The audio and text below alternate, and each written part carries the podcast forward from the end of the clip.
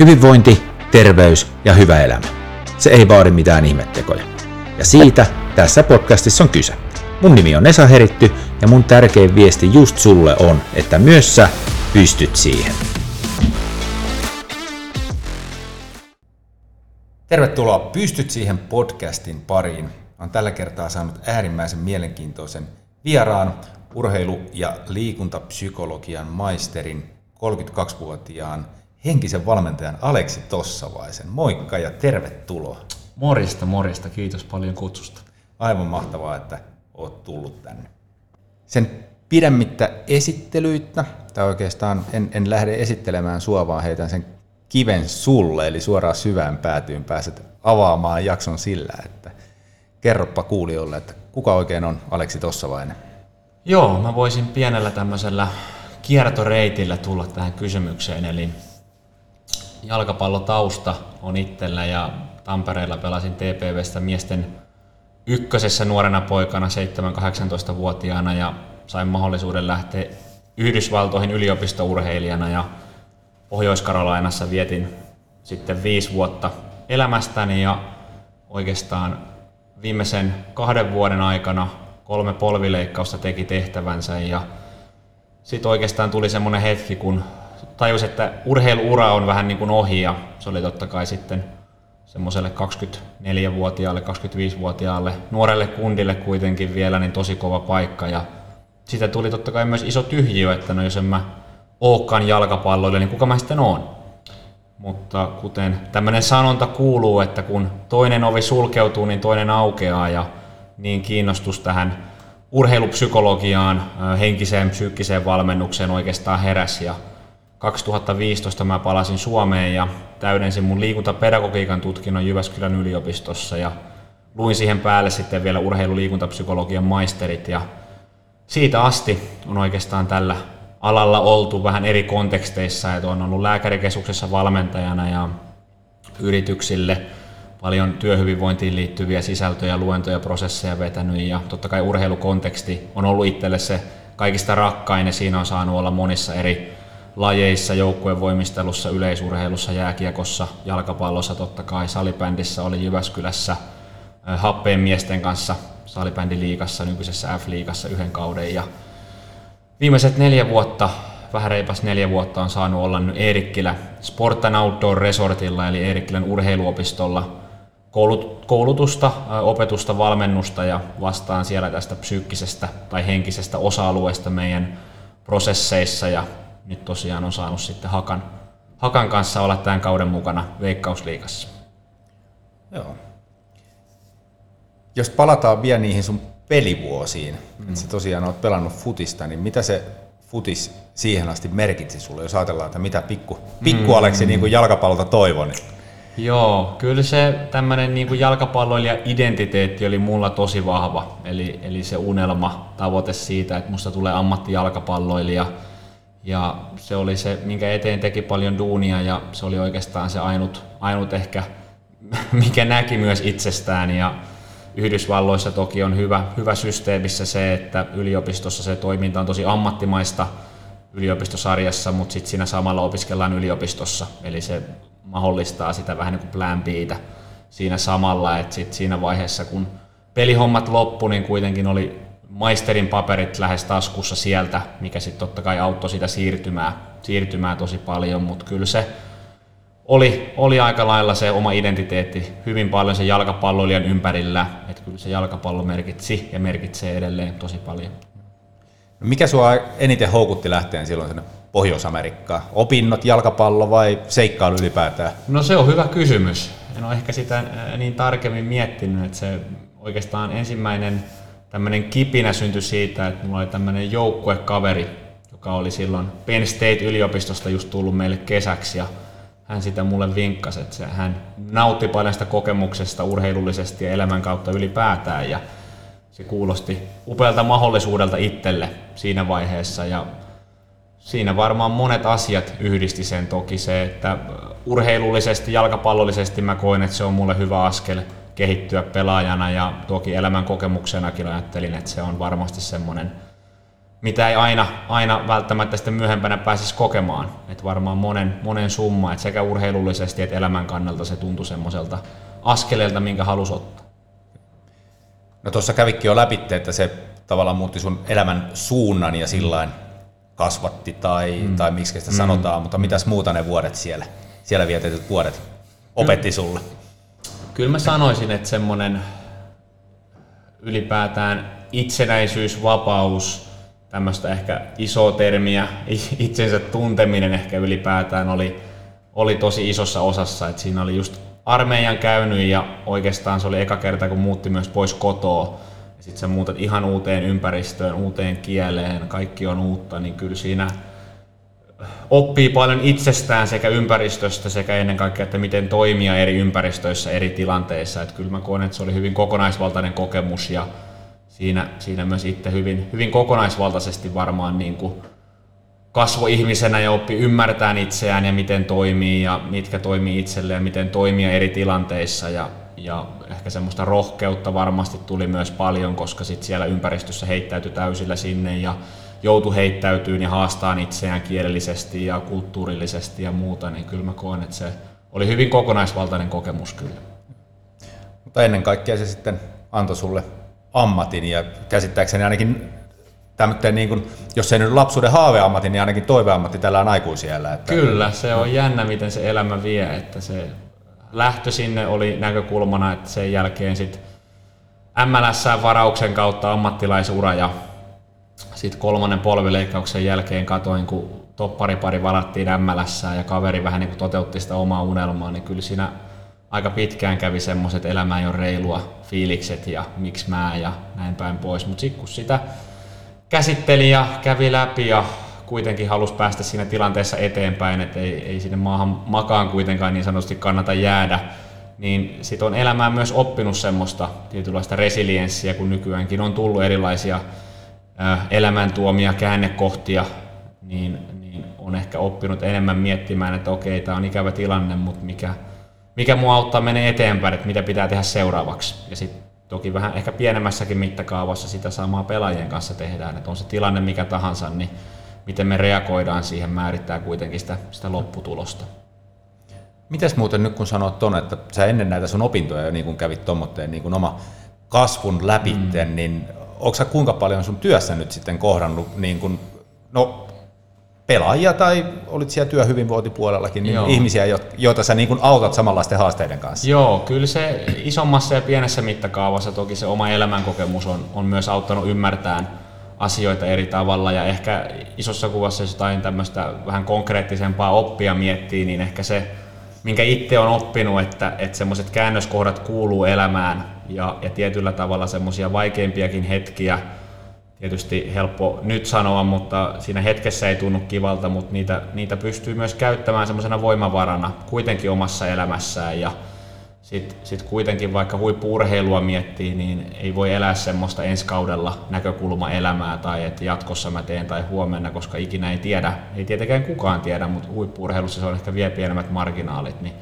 oppia elää ehkä enemmän siinä hetkessä ja vähän niin kuin auttaa saamaan siitä hetkestä sen parhaan mahdollisen irti. Että kyllä se oma, oma elämänkokemus on paljon, paljon myös ehkä tuonut semmoista kosketuspintaa sit eri teorioihin ja näkökulmiin, että mitä se käytännössäkin voi olla. Toi oli mulle tuossa noin yllätys ehkä vähän, mä kuvittelin jotenkin, että sä olet pelkästään urheilun parissa tehnyt töitä, mm. mutta se ei ollut näin, niin missä kohtaa se sitten kirkastui, että sä haluat nimenomaan urheilun pariin siirtyä vai tuliko se jonkun vaan niin kuin tavallaan niin kuin sattumien summana. Joo, on se urheilukonteksti on, on itselle kyllä oman peliuran jälkeenkin ollut se, missä on aina tiennyt, haluaa olla. Sitten on myös halunnut kokonaisvaltaisesti myös sitä omaa valmentajuutta kehittää. Ja, ja sitten myös totta kai taloudellisesti miettien, että Suomi urheilussa taloudelliset resurssit ei ole kovin isot, niin sitäkin kautta kun on, on ollut monissa eri positioissa, vaikka nykyäänkin Eerikkilässä – niin se on hyvin kokonaisvaltaista se työnkuva, mikä sitten totta kai mahdollistaa sille organisaatiolle itsellekin paljon enemmän mahdollisuuksia, että missä kaikessa voi olla mukana. Että kyllä se urheilu on aina ollut se rakkain ja urheilulajeista totta kai jalkapallo, mikä on totta kai nyt tärkeää, että saa se täällä hakassa olla ennen kaikkea. Että on ollut joukkueen voimistelussa ja jääkiekossa ja muualla ja on sekin hienoa, mutta kyllä se kun jalkapallon parissa, niin se on vielä, vielä erityisempää. Joo. Mutta teet siis muidenkin kanssa töitä kuin jalkapallon parissa siellä Eerikkilässä? Joo, meillä, tai iso kuva ehkä, mistä oma työkuva koostuu, on ennen kaikkea valmentajien valmennusta. Joo. Et meillä on vaikka noita ammatillisia koulutuksia, VAT UFAta, sitten on salibändipuolessa on lajiliiton koulutusprosesseja, jalkapallopuolessa huuhka- ja helmaripolkua. Et siellä ehkä ennen kaikkea valmentajien kanssa tulee työskenneltyä. Et sit pelaajien kanssa mä oon tuossa nolla nelosten eli tulevan U19 maajoukkueen mukana. Et se on semmoinen toinen joukkue, minkä kanssa sitten työskentelee. Okay. Lähdetään ihan perusteesta, tai mä tiedän, ei nyt ehkä ihan perusteista, mm. mutta avaa, avaa mulle ja kuulijoille, että mitä se henkinen valmennus urheilussa on? No mä voisin lähteä sitä meidän kirjan kautta, eli mä kollegan Peltosen Antin kanssa 2020 ihan lopussa tuli psyykkinen valmennuskirja ulos ja sen ideana oli nimenomaan hahmottaa, että mitä tämä psyykkinen valmennus nyt käytännössä on ja siinä me käytetään tämmöistä niin kuin talometaforaa, talomallia. Sen talon perusta on itsetuntemus, eli kuinka mä tunnen itseni ja kolme pääkysymystä meillä siinä kirjassa, että kuka mä oon, mitä mä haluan ja miksi. Ja sen päälle rakentuu sitten erilaisia psyykkisiä taitoja. Puhutaan meistä itseluottamuksesta, motivaatiosta, keskittymisestä, paineenhallinnasta, psyykkisestä tai henkistä vahvuudesta, YMS. Ja sen talon katto on ne tulokset, mitä me halutaan elämässä saada. Ja ne kolme tasoa, mitkä meillä siinä on, on tavoitteen saavuttaminen, tapojen luominen ja sitten siellä keihään kärkenä huippusuoritus. Eli jos me mietitään yksilön tai joukkueen näkökulmasta, niin se on vahvistaa sitä itsetuntemusta, kuka me ollaan tai minkälainen joukkue me ollaan. Sitten valikoida ne psyykkiset taidot, missä me halutaan kehittyä ja sitten tähdätä kohti niitä tuloksia, mitä me halutaan saavuttaa. Ja tätä työtä te olette nyt ilmeisesti Hakassakin sitten tehneet. Kyllä, vai? hieman toki yksinkertaistaen pelaajille mä oon käyttänyt tämmöistä kolme eri tasoa, eli se päätaso, minkä kanssa me on työskennelty, on se joukkueen identiteetti, minkälainen joukkue me ollaan ja kulttuuri, miten me toimitaan joka päivä. Se on vähän niin kuin se pohja. Sitten siihen on valikoituna ne psyykkiset taidot, mitä, mitä me halutaan niin kuin kehittää tällä kaudella. Ja sitten siellä ylhäällä on niin, kuin niin sanotut winning behaviors, eli mitkä on ne käytännön toimintatavat, millä tavalla me tullaan menestymään. Eli ehkä yksinkertaistaen ideana on se, että kun me vaikka huomenna on joukkueen valmennus, niin mihin me tähdätään sillä on kentällä ja sen ulkopuolella tapahtuu enemmän sellaista toimintaa, joka auttaa meitä menee joukkueena eteenpäin. Jos pikkasen mennään käytäntöön vielä, sä käsittääkseni kuitenkaan ihan joka päivä oot täällä joukkueen. Kerran viikossa. Kerran viikossa. Ja sitten niinä kertoina, kun sä oot, niin te pidätte... Joukkueen valmennuksen ja sitten mä oon treenit siinä mukana. Joo, kyllä. Kuinka paljon se ottaa sulta aikaa tässä Hakan parissa? Oletko laskenut tunteja? No työsopimuksessa, eli Haka ostaa Eerikkilältä mun työaikaa, niin sen, sen mukaisesti, eli kerran viikossa pääsen olemaan sitten. Se on X määrä, X määrä sitten siinä. No nyt sitten siihen puhuttiin jo, että sä oot niin kuin, tällä hetkellä ainakin koet niin kuin olevasi niin kuin ammatissa, mitä sä haluat tehdä ja mm. nautit tehdä mm. ja sit sä annat tietysti sun valmennettaville todella paljon, mm. mutta mitä sitten se työ antaa sulle itsellesi? Kyllä mä koen, että jos miettii sitä omaa urheiluurankin kautta se käännöskohta, että hyvin paljon mä ehkä, jos mä rehellisesti katon itteeni, niin olin kuitenkin aika sillain ekosentrisesti miettinyt sitä omaa, että miten mä saan tästä mahdollisimman paljon ja miten musta tulee mahdollisimman hyvä urheilija. Ja sitten kun se ei enää ollutkaan, niin sit kun tähän valmennuksen pariin on löytänyt, niin se on ehkä tietyllä tavalla kääntynyt se vaakakuppi toistepäin. Eli nykyään kun kokee, että pelaajille, valmentajille, kenen kanssa työskenteleekään, kokee, että he on saanut siinä jotain, ja sä näet, että he onnistuu, niin kyllä ne on semmoisia niin merkityksellisiä hetkiä itselle. Ehkä ylipäätään, minkä takia joukkueurheilukontekstikin on itselle on rakas ja minkä takia se on niin merkityksellistä on se, kun tuntee että saa sen yhteyden, tietyllä tavalla luottamuksen yhteyden toisiin ihmisiin ja joukkueisiin, niin kyllä semmoinen niin yhteenkuuluvuuden tunne ylipäätään on tosi vahva meillä ihmisillä ihan niin kuin perustarve ja se, että pääsee luomaan positiivisen yhteyden toisiin ihmisiin ja joukkueeseen ja, ja sitten jos kokee vielä ja saa palautetta, että siitä on ollut apua muille, niin kyllä, kyllä se on se, mikä sitä merkityksellisyyttä tuo. No sä oikeastaan tuohon loppuun sanoit, että piti kysyä, että kuulostaa siltä, että niin. tämä tuo sulle merkityksellisyyttä, mutta annoit, sen, annoit vastauksen ilman kysymystäkin. Ehdottomasti. Jos ajatellaan urheilijaa tai joukkuetta, niin hän janoaa tietysti menestystä, haluaa mm. voittaa mestaruuksia mm. ja yksilöt maalikuninkuuksia mm. tai, mm. tai mitä ikinä, mutta mitä sä haluat voittaa, mitä sä haluat saavuttaa? Onko sulla semmoista, niin kuin sä äsken sanoit, että tuo, tota, se antaa sulle paljon, kun mm. sä näet, että pelaajat tai valmentajat kehittyy mm. ja onnistuu työssään, mm. mutta onko sulla jotain semmoista niin kuin, Oma ambitio. Oma. Joo, no kyllä, kyllä mä voin sanoa sen, että mulla on tota, että kyllä mäkin haluan valmentajana tietyllä tavalla kokea omat rajani, että et, et se, että pääsee tekemään omaa parastaan joka päivä, niin sehän on totta kai tärkeitä.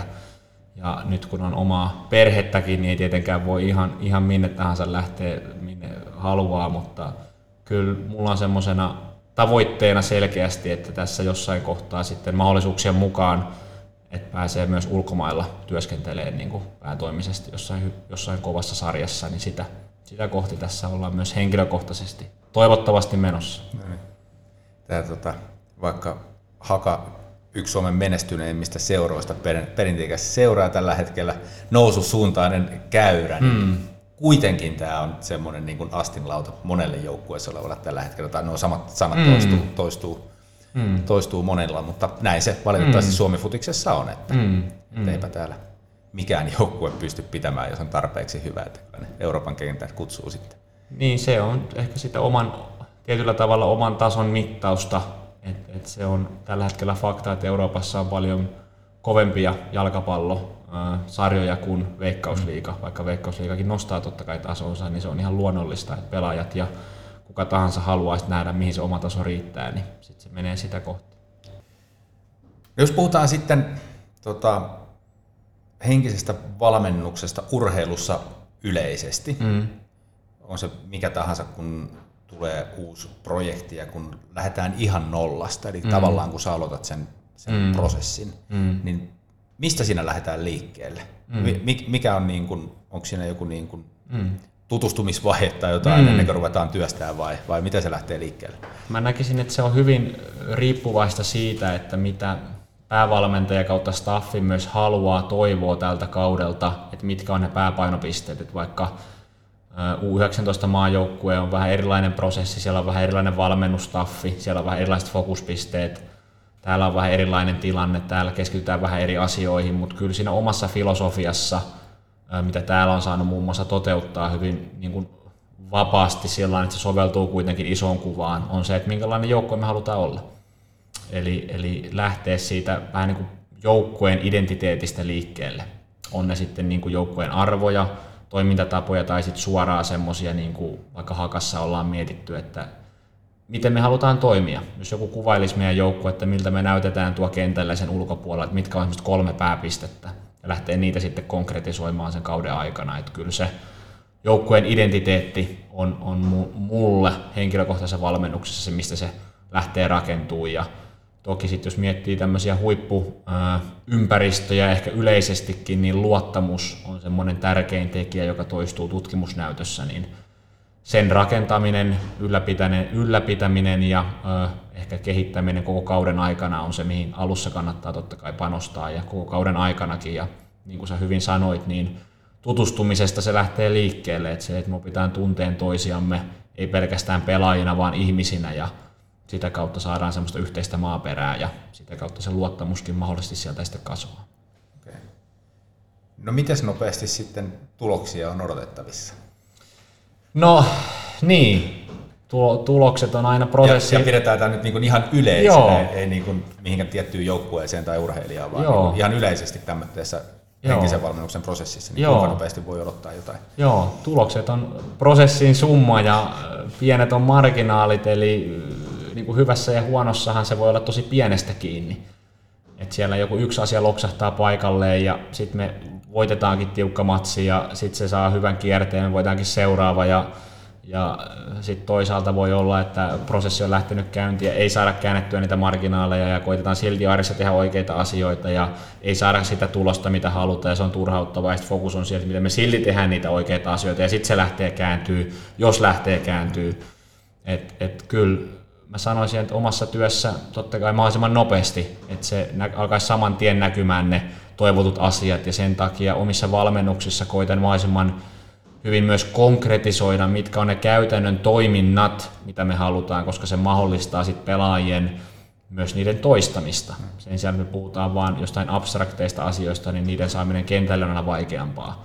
Sen sijaan, kun jos me ollaan vaikka mietitty, että et, et mikä on tärkeää, on aktiivinen kommunikaatio. No miten me voidaan sitä kehittää, mitä se tarkoittaa eri tilanteissa, ketkä on meillä sellaisia pelaajia, jotka ottaa siinä enemmän roolia, kelle se on luontaisempaa, kenen pitää ehkä enemmän harjoitella sitä. Ja, ja kyllä tulokset varmasti, jos miettii tätä henkisen valmennuksen prosessia vaikka Hakassa, niin toivottavasti on alkanut nyt jo näkymään ja toivottavasti se alkaa nyt jo heti seuraavasta pelistä kääntää niitä pieniä marginaaleja meille.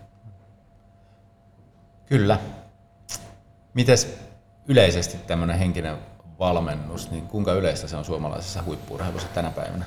Se on erittäin hyvä kysymys ja mä sanoisin, että se on yleistynyt tosi merkittävästi viimeisen vaikka viiden, kymmenen vuoden aikana ja nykyään se varmasti koetaan tärkeänä ja nykyään on, on myös paljon niin kuin psyykkisiä valmennuksia tai henkisiä valmennuksia ja prosesseja ja ehkä mä kokisin, että tämän hetken haasteena, joka varmaan liittyy tietyllä tavalla niihin resursseihin, on myös se, että aika monilla saattaa olla niin kuin nimettynä vaikka psyykkinen valmentaja, on se sitten niin kuin urheilija tai joukkueurheilulaji tai joukkue, mutta aika harvoin ne on aidosti siellä arjessa koko ajan kiinni. Sitten se on enemmän semmoista, että no jos sä haluat, niin sä voit mennä tuolle Aleksille jutteleen, kuka se Aleksin olikaan. Et, et se, sitä ehkä itse omassa työssä korostaa ja on osasta projekteista kieltäytynytkin, koska en ole kokenut, että jos siinä arjessa ei ole tarpeeksi vahvasti mukana, niin sitten se saattaa jäädä vähän irralliseksi. Et kokisin, että et on aika paljon, mutta semmoisia aidosti siinä arjessa olevia prosesseja, niin niitä on ehkä sitten vähän vielä vähemmän, mutta paljon on yleistynyt, mikä on hyvä asia ja on myös paljon urheilijoita, joilla on omat psyykkiset valmentajansa ja sitten on joukkueita, kellä on niin kuin myös No mitäs, niin kuin sanoit, se on yleistynyt, niin voiko enää menestyä ilman henkistä valmennusta? Tai itse asiassa kysytään niin päin, kun ajatellaan, on se sitten laji kuin laji Suomessa tai, tai maailmalla, niin onko mestaruuksia voitettu niin, että joukkueessa tai yksilöllä ei olisi ollut henkistä valmentajaa? Onko se aina taustalla? Joo, mä kääntäisin, kääntäisin tämän vielä vähän isompaan kuvaan, niin kuin sä hyvin sanoit, eli, eli se ei vaadi tietyllä tavalla jotain henkisen valmentajan tai psyykkisen valmentajan yksilöä siihen, että siellä tapahtuisi niitä oikeita asioita. Niin kuin sä vaikka sanoit, että Temellä on ollut luontaista luoda hyvää henkeä joukkueeseen, niin sehän on niin kuin psyykkistä valmennusta parhaimmillaan. Eli se ei välttämättä vaadi, että siellä on joku yksilö tämän tittelin kanssa, että sitä asiaa huomioidaan. Jollekin se on ryhmädynamiikka näkökulma, jollekin se on joku muu näkökulma, mutta kyllä tämä psykologinen näkökulma isossa kuvassa on tosi iso osa urheilua. Ja mitä valmennuskoulutuksissakin käydään läpi, on ennen kaikkea sitä ympäristön luomista. Miten sä saat siellä luotua pelaajille tunteen, että he on osa joukkuetta, he on kyvykkäitä, he pystyvät vaikuttamaan prosessiin, sitä kautta sisäinen motivaatio on korkeampi, sitä kautta tutkimusnäytöllisesti meillä on niin monia hyviä indikaattoreita, siellä on enemmän oppimista, siellä on enemmän sitoutumista, nauttimista, yrittämistä, vähemmän epäonnistumisen pelkoa, jne. Että kyllä mä sanoisin, että ympäristöjä, missä psykologista näkökulmaa ei ole huomioitu tai se hoidetaan, hoidetaan huonolla tavalla, niin ne ympäristöt aika harvoin menestyy. Ja ne ympäristöt, missä psykologiset tekijät on, on joko tietoisesti tai tiedostamatta hoidettu hyvällä tasolla, niin keskimäärin he menestyy paremmin. On siellä sitten semmoista yksittäistä henkilöä tai ei. Okei, eli nyt kun puhutaan sit niin kuin henkisestä ää, valmentamisesta, mm. ja sä toki pyrit niin kuin vahvistamaan vahvistamaan sun valmennettavien henkisyyttä, mm. tekemään henkisesti vahvempia. Ja nyt mä tietysti oletan, että sä mm. oot itse tehnyt itse kanssa aika, aika paljon mm. töitä. Mm. Niin onko se mahdollista, että se sun valmennettava sitten niin kuin kasvaa tavallaan niin kuin henkisesti vahvemmaksi kuin sinä tavallaan, niin kuin, että opetettavasta tulee opettaja? Toivottavasti. Toivottavasti se on, se on ehdottomasti tämän työn niin kuin tietyllä tavalla suola, että et kun sä näet siinä toisessa sitä kehitystä ja hän kokee sitä kehitystä ja tapahtuu hyviä asioita. Ja ehkä mä tietyllä tavalla ehkä paradoksaalisesti näkisin ja toivoisin omassa työssäni, että mä voisin tehdä itsestäni vähän niin kuin työttömän sen yksilön kanssa tai joukkueen kanssa, eli kun ne oikeat asiat alkaa automatisoituun siellä ja vähän niin kuin se sun työ alkaa näkymään ja toimimaan, tietyllä tavalla se sun tarve vähenee, niin se on mun mielestä erinomainen merkki. Ja sitä kohti me halutaan mennä. Ja sitten totta kai kun elämään sisältyy myös niitä käännöskohtia, vaikeampia hetkiä, niin sitten ehkä olla siinä taas tukena totta kai, että saadaan se prosessi taas käännettyä oikeaan suuntaan, mutta toivottavasti noin käy, sanotaanko näin. Ja varmasti osa kanssa on jo. No niin, no niin. Mutta hei, toi oli hieno, kun sanoit on siis toi jalo tavoite, niin kun, että tehdä itsestä työtön. Mm. Mä en tiedä, päteekö se ihan kaikkiin ammatteihin, mutta siis tosi monessa niin kuin asiassa, mm. mitä tekee, niin se, että kun sä otat tavoitteeksi niin kuin tehdä itsestäsi työtä, niin sä saavutat niin kuin tosi hyviä kyllä, tuloksia. Kyllä, se on just näin. Se on, elämä on vähän paradoksaalista välillä, mutta ja. ehdottomasti. Mun piti kysyä tuohon vielä palatakseni kysymykseen, että jos se valmennettava menee ohitte, niin mitä sitten tapahtuu, mutta sä taisit vastata jo, että sulta tulee työtä nyt sitten hänen kohdallaan. Just näin. No, otetaan kiinni tästä henkisesti vahvasta ihmisestä, niin millainen ihminen on henkisesti vahva? Joo, tota, sitähän voi kuvailla monella tapaa ja meidän tota, kirjassa Psyykkinen valmennus, niin se henkinen vahvuus oli siinä mallin keskiössä vähän niin kuin sydämenä. Ja jokaista osa-aluetta tai taitoa me lähdettiin konkretisoimaan tiettyjen niin kuin ydinkohtien kautta, eli mitkä, mitkä tässä on niin kuin tärkeimmät asiat. Ja psyykkisessä tai henkisessä vahvuudessa kaksi semmoista selkeästi ehkä nousevaa kohtaa on tietyllä tavalla tämmöinen resilienssi, eli miten me toimitaan elämän arjen haasteiden kanssa, vaikeuksien kanssa, miten me kimmotaan ylöspäin näistä vaikeista hetkistä. Se korostuu siinä henkisessä vahvuudessa, eli miten me toimitaan vaikeina aikoina. Silloin kun on hyviä aikoja, niin kaikkien on vähän helpompi toimia. Ja toinen on tämmöinen niin sanottu psykologinen joustavuus. Eli, eli tietyllä tavalla vähän niin kuin oppia hyväksynnän kautta toimimaan missä tahansa tilanteessa omien arvojensa mukaisesti. Eli vähän niin kuin on se tilanne mikä tahansa, niin vaikka keskittymisestä puhuttaessa, niin se keskittyminen voi vähän herpaantua ja se on ihan normaalia, se on ihan ok. Ja hyväksymällä se, että se on ihan ok, se mahdollistaa myös sen, että me voidaan myös tuoda se keskittyminen takaisin tähän hetkeen ja sitä kautta on se tilanne mikä tahansa, niin silti toimia sillä tavalla, mikä on meille merkityksellistä. Kyllä mä sanon, että noin kaksi tekijää on ehdottomasti siinä niin kuin henkisen vahvuuden sydämessä. Tuo oli tota, mahtava vastaus. Mä tässä hymyilen, mä teen huomasiksi mutta mm. tässä useammankin näitä podcasteja tehnyt ja mm. sitten kun tavannut ammattilaisia, niin musta on niin kun se aina saa hymyn nousee mun suumpia niin kun ajatukset, mitä itsellä on. Mm. Ja sitten kun joku ammattilainen tulee ja sanottaa ne, tiedätkö, niin kuin mm. ymmärrettävästi mm. ja viisa, mm. viisaan kuulosesti, niin mm. se on niin kuin, että niin, noinhan se, noinhan se tosiaan on, mitä tässä niin kuin on koittanut itsekin funtsia. Mm. Tota, jos laajennetaan henkiseltä puolelta yleisesti niin kuin ihmisten hyvinvointiin ja terveyteen, mm. niin miten isona asiana sä näet henkisen hyvinvoinnin? No, Terve, siis ihmisten joo, terveydellä. Joo, kyllä, kyllä se on niin ihan hyvinvoinnin ytimessä, että vaikka meillä on fyysisesti kroppa miten hyvässä kunnossa, niin jos niin kuin meidän, miksi sitä nyt kutsuukaan, mielialaa tai, tai ylipäätään semmoinen niin kuin psyykkinen olotila on niin kuin tosi allapäin, niin totta kai se vaikuttaa meihin tosi kokonaisvaltaisesti. Että kyllä ihminen on psykofyysinen kokonaisuus niin sanotusti, että toiset asiat vaikuttaa toisiinsa, eli me voidaan fyysisillä asioilla vaikuttaa myös meidän hengenmaailmaan ja hengenmaailmalla vaikuttaa sitten myös niin kuin fyysisiin asioihin, mutta kyllä mä koen, että se kokonaisuus ratkaisee. Että se, että on henkisesti tosi vahva ja kroppa on tosi huonossa kunnossa, niin ei se kokonaisuus toimi ja ei toistepäinkään. Mm. Että kyllä se niin kuin kokonaisuus ratkaisee siinä. Joo. No miten sitten näitä henkisiä ominaisuuksia pystyy niin kuin harjoittaa ja tietysti mm. pohdiskeleen, niin mm. Tota, kävitkin alussa läpi, että aikoinaan teit itsesi kanssa töön, mutta mm. ison työn sillä saralla, mm. mutta nyt sitten enemmän oppineena, niin tota, onko suutarin lapsella kenkiä? miten, miten sä pidät huolta omasta hyvinvoinnista? No näinhän se, näinhän se on ja äh, itselle ehkä isona isona haasteena on semmoinen tietyllä tavalla vähän niin kuin työstä irrottautuminen, omista ajatuksista irrottautuminen, että mulla on ehkä tosi luontaista uppoutua tosi syvälle ja tehdä tosi paljon töitä jonkun mun tavoitteen eteen, että se niin kuin, ns. motivaation näkökulma on mulle tosi helppo ja luontaista, mutta semmoinen, että me ihmiset tarvitaan kumminkin laittaa se switchi välillä pois päältä, niin, niin se on ehkä itselle semmoinen iso, ehkä työaihe, minkä kanssa on vuosia tässä ja koittanut paineet, löytäisi ehkä semmoista niin sanottua legendaarista tasapainoa enemmän siihen omaan arkeen, ettei vaan suorita sitä omaa arkea projektista toiseen tietyllä tavalla, vaan osaisi sitten myös pysähtyä ja olla tekemättä mitään tietyllä tavalla. Että se, meillä kaikilla on vähän niin kuin ne omat ö, asiamme, minkä kanssa me painitaan, niin itsellä on ehkä, ehkä toi ollut se, minkä kanssa edelleen paljon työskentelee. Mä itse asiassa aika paljon pystyn samaistumaan tuohon noin, että, mm. ja, että kun aika monessa kumminkin mukana ja tekee mm. paljon juttuja, tekee juttuja, mistä nauttii, niin, mm. niin, niin tota, se vauhti vaan kiihtyy huomaamatta. Mm. Ja sitten jossain mm. kohtaa niin herää, että ei hetkinen, että nyt, nyt alkaa olla liikaa vauhtia. Mm.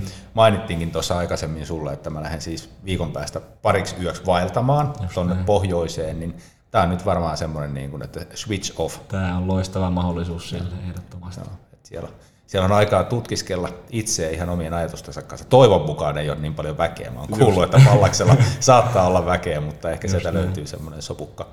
Mutta jännä myös nähdä sitten, niin kun, että minkälaisena sieltä palaa mm. takaisin. Mm, kyllä, ja se on ehkä nykyhektisessä maailmassa myös aika vaikeaa vähän niin kuin pysähtyä ja olla vain itsensä kanssa. Et me ollaan totuttu käyttämään sitä puhelinta ja käyttämään älylaitteita ylipäätään, katsomaan TVtä ja vähän niin kuin koko ajan tekemään jotain et se on oikeasti yllättävän vaikeaa vaan niin kuin pysähtyä ja vaikka siellä kiivetä sinne ylös pallakselle ja hörppiä siinä kahvit ja katsella mm. alaspäin, niin, niin tota, kuulostaa kyllä makealta. Joo. Tota, jos mennään tähän kokonaisvaltaiseen hyvinvointiin, se ainakin mm. niin kuin Mm. Äsken sanoit, että, että jos kroppa voi huonosti ja mm. niin kuin henkisesti hyvin, mm. niin ei se kompo toimi, mm. mutta mm. kyllä mä susta päälle päin näkee, että sulla niin kuin tasapaino ainakin siinä on mm. aika hyvin. Eli mm. päättelen tästä, että sä jonkin verran kuitenkin panostat hyvinvointiin. Ehdottomasti. Mulla on itsellä oikeastaan tämmöiset tietyt kulmakivet niin kuin omassa terveysajattelussa, mm. hyvinvointiajattelussa, minkä varaan mä niin kuin mm. lasken. Niitä on viisi kappaletta. Mm. Mutta nyt mä esittäisin sulle kysymyksen, että onko sulle jotkut tietyt, sulle se taloesimerkki aikaisemmin Joo. tästä henkisestä hyvinvoinnista, niin Joo. mikä on sun niin kuin laajemmassa mittakaavassa niin kuin hyvinvoinnin talo tai Joo. Se, ne Joo. peruskivet?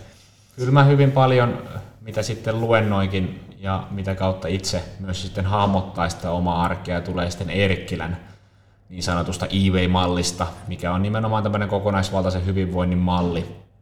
Ja ideana on se, että siinä on kuusi eri osa-aluetta, Eli psyykkinen, fyysinen, sosiaalinen, sitten on taidot ja sitten on ravinto ja palautuminen.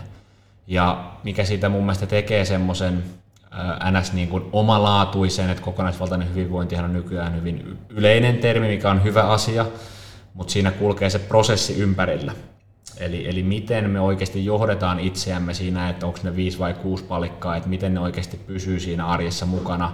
Ja se kaikki alkaa siitä, että, että mikä on se tämän hetken tilanne mikä on tilanneanalyysi ja se, että me mietitään itseämme, että mikä on tällä hetkellä totta, niin sehän ei aina ole välttämättä kovin kiva kysymys, että mulla on vaikka joku juttu ollut kaksi vuotta sitten hanskassa ja tällä hetkellä ei olekaan. Ja se, että mä pystyn kuitenkin rehellisesti katsomaan sitä silmiin ja miettimään, että okei, tämä ei se tilanne, missä mä haluan olla, niin se mahdollistaa se, että me voidaan päästä eteenpäin. Tai vastaavasti, jos miettii elämäntilannetta, meillä on semmoinen reilu kaksivuotias pikkumies kotona, niin se väistämättä vaikuttaa mun palautumiseen. Se on niin kuin tällä hetkellä totta. No suhteessa siihen, mikä se tilanne on, niin mitä sä haluat? Mikä on se sun tavoite? Mitä kohti sä haluat mennä? Sitten sä suunnittelet totta kai sitä sun arkea, että mitä se tarkoittaa, on sitten fyysisen palautumisen, ravinnon, minkä tahansa suhteen. Ja sitten toteutat sitä ja sitten parhaimmillaan vielä seuraat sitä kehittymistä. Mutta mitä me tiedetään kokemuksellisesti sekä tutkimusnäytöllisesti on se, että ikävä kyllä se, että me tiedetään, mitä meidän pitäisi tehdä, ei säännöllisessä toiminnassa kuitenkaan korreloi kovin hyvin sen tulevan käyttäytymisen kanssa. että muutenhan meillä ei olisi ihan hirveästi tämmöisiä tyypin 2 diabetesia tai muita terveyshuolia, koska me aika usein tiedetään kuitenkin, että meidän pitäisi syödä terveellisemmin, liikkua enemmän, nukkua enemmän jne. Kyllä. Tuli tuosta hyvä esimerkki mieleen, että aikaisemmin sanoin, että välillä niin kuin, tulee se vauhtisokeus mm. niin kuin siihen omaan tekemiseen, mm. mutta mulla on aika hyvin ne perusasiat siellä. Mm. Ja se, mitä on oppinut, niin no ensinnäkin on oppinut sanoa ei. Mm-hmm. Et ei, ei niin kuin ota enää niin kuin liikaa, Just että jossain, jossain menee raja ja Just sitten näin. tosiaan tekee niitä asioita, mitä oikeasti haluaa mm-hmm. tehdä. Mutta viime yöltä tai oikeastaan illalta semmoinen esimerkki, mikä mm. mä oon ottanut tavaksi, että, että mulla ei ole mitään säännöllistä niin kuin heräämisaikaa. Että jos okay. mä oon niin kuin tosi väsynyt, Joo. tai, tai sitten jos nukkumaan meno menee liian myöhäiseksi, niin mä sitten ihan niin kuin vaan Siinä väännän sitä herätyskelloa eteenpäin, että nyt, nyt otin puoli tuntia joo. enemmän tota joo, joo. aamulla nukkumisaikaa Tosi just siitä hyvä. syystä, että, että se on, ja oikeastaan toi uni on semmoinen, minkä mä oon viimeisen parin kolmen vuoden aikana niin kuin oppinut, että se, sitä niin kuin arvostin ihan liian vähän aikoinaan. Että. Joo, se on aika lailla sama oppi, minkä itse olen oppinut viimeisen parin vuoden aikana. Että se on ehkä semmoinen tietyllä tavalla oma kulmakivi hyvinvoinnissa, että ehkä paras yksittäinen toimintatapa, mikä on tuonut mulle kaikista, ennen, kaikista eniten hyvinvointia, on se, että lähes poikkeuksetta me mennään arkena kello 22.00 nukkumaan. Ja. ja se on niin yksittäisenä toimintatapana tuonut kaikista eniten kyllä hyvinvointia mun omaan arkeen. Ja. Mä oon tota samaa vähän toistanut ja moni on jopa todennut sitten, niin, että pitää paikkaansa. Sitten mä vielä niin sellainen mainospuhe siihen loppuun, että mikä parasta, niin se on ilmainen. No se... se ei niin maksa sulle mitään. Mutta tuossa korostuu se, että oikeasti aika pienillä asioilla voi olla tosi iso merkitys, että ihan ei kuulosta siltä, että, aa, että ihan niin kuin super ihmeellistä, vaan se on hyvin perusjuttu, mutta pelkästään se, että se on perusjuttu, se ei tarvitse, että me toimitaan sen mukaan. Et hyvin tuommoisella pienelläkin yksinkertaisella asialla voi olla tosi merkittävä vaikutus hyvin niin kuin kompleksisiinkin kokonaisuuksiin, niin kuin hyvinvointi. Jos loppuu vielä, kuitenkin ennen kaikkea tästä niin kuin henkisestä valmennuksesta, mm. henkisestä hyvinvoinnista puhuttiin, niin, mm. niin pystyykö antaa niin kuin ihan yksittäiselle ihmiselle jotain vinkkejä, että miten näitä taitoja niin kuin pystyy harjoittamaan arjessa tai, tai mitä kannattaisi tehdä, jos niin kuin kokee, että niistä voisi olla itselle hyötyä? Sä puhuit tästä ilmaisesta ja yksinkertaisesta vinkistä, niin ehkä niin kuin kaikessa yksinkertaisuudessaan niin paras työkalu puhuttaessa niin kuin kun työskentelee kaikkien ihmisten kanssa, ei pelkästään urheilijoiden tai huippuurheilijoiden, on niin sanottu sunnuntai-reflektio. Eli kerran viikossa pysähtyy tietoisesti miettimään sitä omaa tavoitettaan, on se sitten hyvinvointiin liittyvä tai mihin tahansa liittyvä. Miten mulla tämä viikko meni, mitä mä opin, missä oli haasteita, mitä mä voin ratkaista ne haasteet ensi viikolla ja mihin mä keskityn vaikka ensi viikolla. Niin hyvin yksinkertainen, vaikka 15 minuuttia, se mahdollistaa sen, että et kun meillä on elämässä näitä huonompia kierteitä, niin se tekee sitä todennäköisemmän, että me saan katkaistua se. Okei, mulla oli huono viikko, mikään ei onnistunut, mä söin huonosti, mä nukuin huonosti, mä liikuin huonosti, oli hirveä kiire. Okei, se on fine. No, mitä mä voin tehdä ensi viikolla, että se menee pikkasen paremmaksi? Koska tosi helposti huonosta viikossa tulee huono kaksi viikkoa, huono kuukausi, huono puoli vuotta, yhtäkkiä sä oot kolme vuotta elänyt niin kuin tosi huonosti niin se mahdollistaa sen katkaisemisen, se lisää sen todennäköisyyttä, plus se sitten huomioi sitä aitoa tapahtuvaa hyvää. No mitä sulla on mennyt hyvin tällä viikolla, mitä sä oot oppinut? Ja, ja sitähän se itsetuntemus tietyllä tavalla on. Sä opit tuntemaan niitä omia toimintatapoja, omia ajattelumalleja ja tietoisesti pysähtymällä se mahdollistaa sitä, että sä voit myös kenties lähteä niin kuin muuttamaan niitä. Okei. Okay. Tuo olikin joo. Mä en ole itse asiassa noin miettinytkään sitä, että että se, ei, se ei ole ainoastaan niin kuin pysähtymistä ja oman mm. pään sisällä prosessoimista, mm. vaan mm. myös niin kuin ihan konkreettisia tekoja, mm. niin kuin, mm. reflektointia siitä, mm. että mitä on ollut mm. ja mitä haluan tehdä toisin. Just näin. Ja siitä seuraa sitten myös henkistä hyvinvointia. Just näin. Ja hyvin tämmöisessä niin kuin yksinkertaisessakin interventioissa, muun muassa, oliko se viikon vai kaksi seurattiin ihmisiä, missä sun piti joka päivän jälkeen miettiä, että missä yhdessä viiva kolmessa asiassa mä oon tänään onnistunut ja minkä takia. Eli koska ihmismieli on vähän vinoutunut negatiiviseen, niin me huomioidaan niitä aitoja onnistumisia ja mietitään niitä syy-seuraussuhteita. No vaikka sulla meni tämä podcastin vetäminen nyt tosi hyvin, no minkä takia? No sä olit vaikka nukkunut viime yönä tosi hyvin, sä olit valmistautunut hyvin, sun ei tarvinnut funtsia tätä enää niin kuin elvisenä iltana tai aamulla. Okei, no tämä on varmaan toimintatapa, mitä kannattaa niin kuin miettiä jatkossakin. Eli, eli pysähtyä miettimään, on se näkökulma vähän niin kuin mikä tahansa, ja myös löytää niitä niin kuin syy-seuraussuhteita, joka auttaa sit sitä isoa kuvaa ehkä viemään eteenpäin. Niin pelkästään ton tekeminen paransi koettua hyvinvointia, koettua onnellisuutta, monia niin kuin hyviä asioita. Eli kyllä se on niin kuin unen lisäksi hyvin yksinkertainen, ilmainen, erinomainen työkalu siihen omaan itsensä tutustumiseen ja itsensä johtamiseen. Aivan mahtavaa. Toi oli, toi oli kyllä semmoinen, että jos yhtään kuuntelitte ja seurasitte, mitä, mitä tuota Aleksi tuossa sanoi, niin tähän on hyvä päättää. Otan itse siitä opikseen ja toivon mukaan moni muukin ottaa mm. opikseen. Huikeeta. Iso kiitos. Kiitos sulle, kiitos kutsusta, oli kunnia olla vieraana.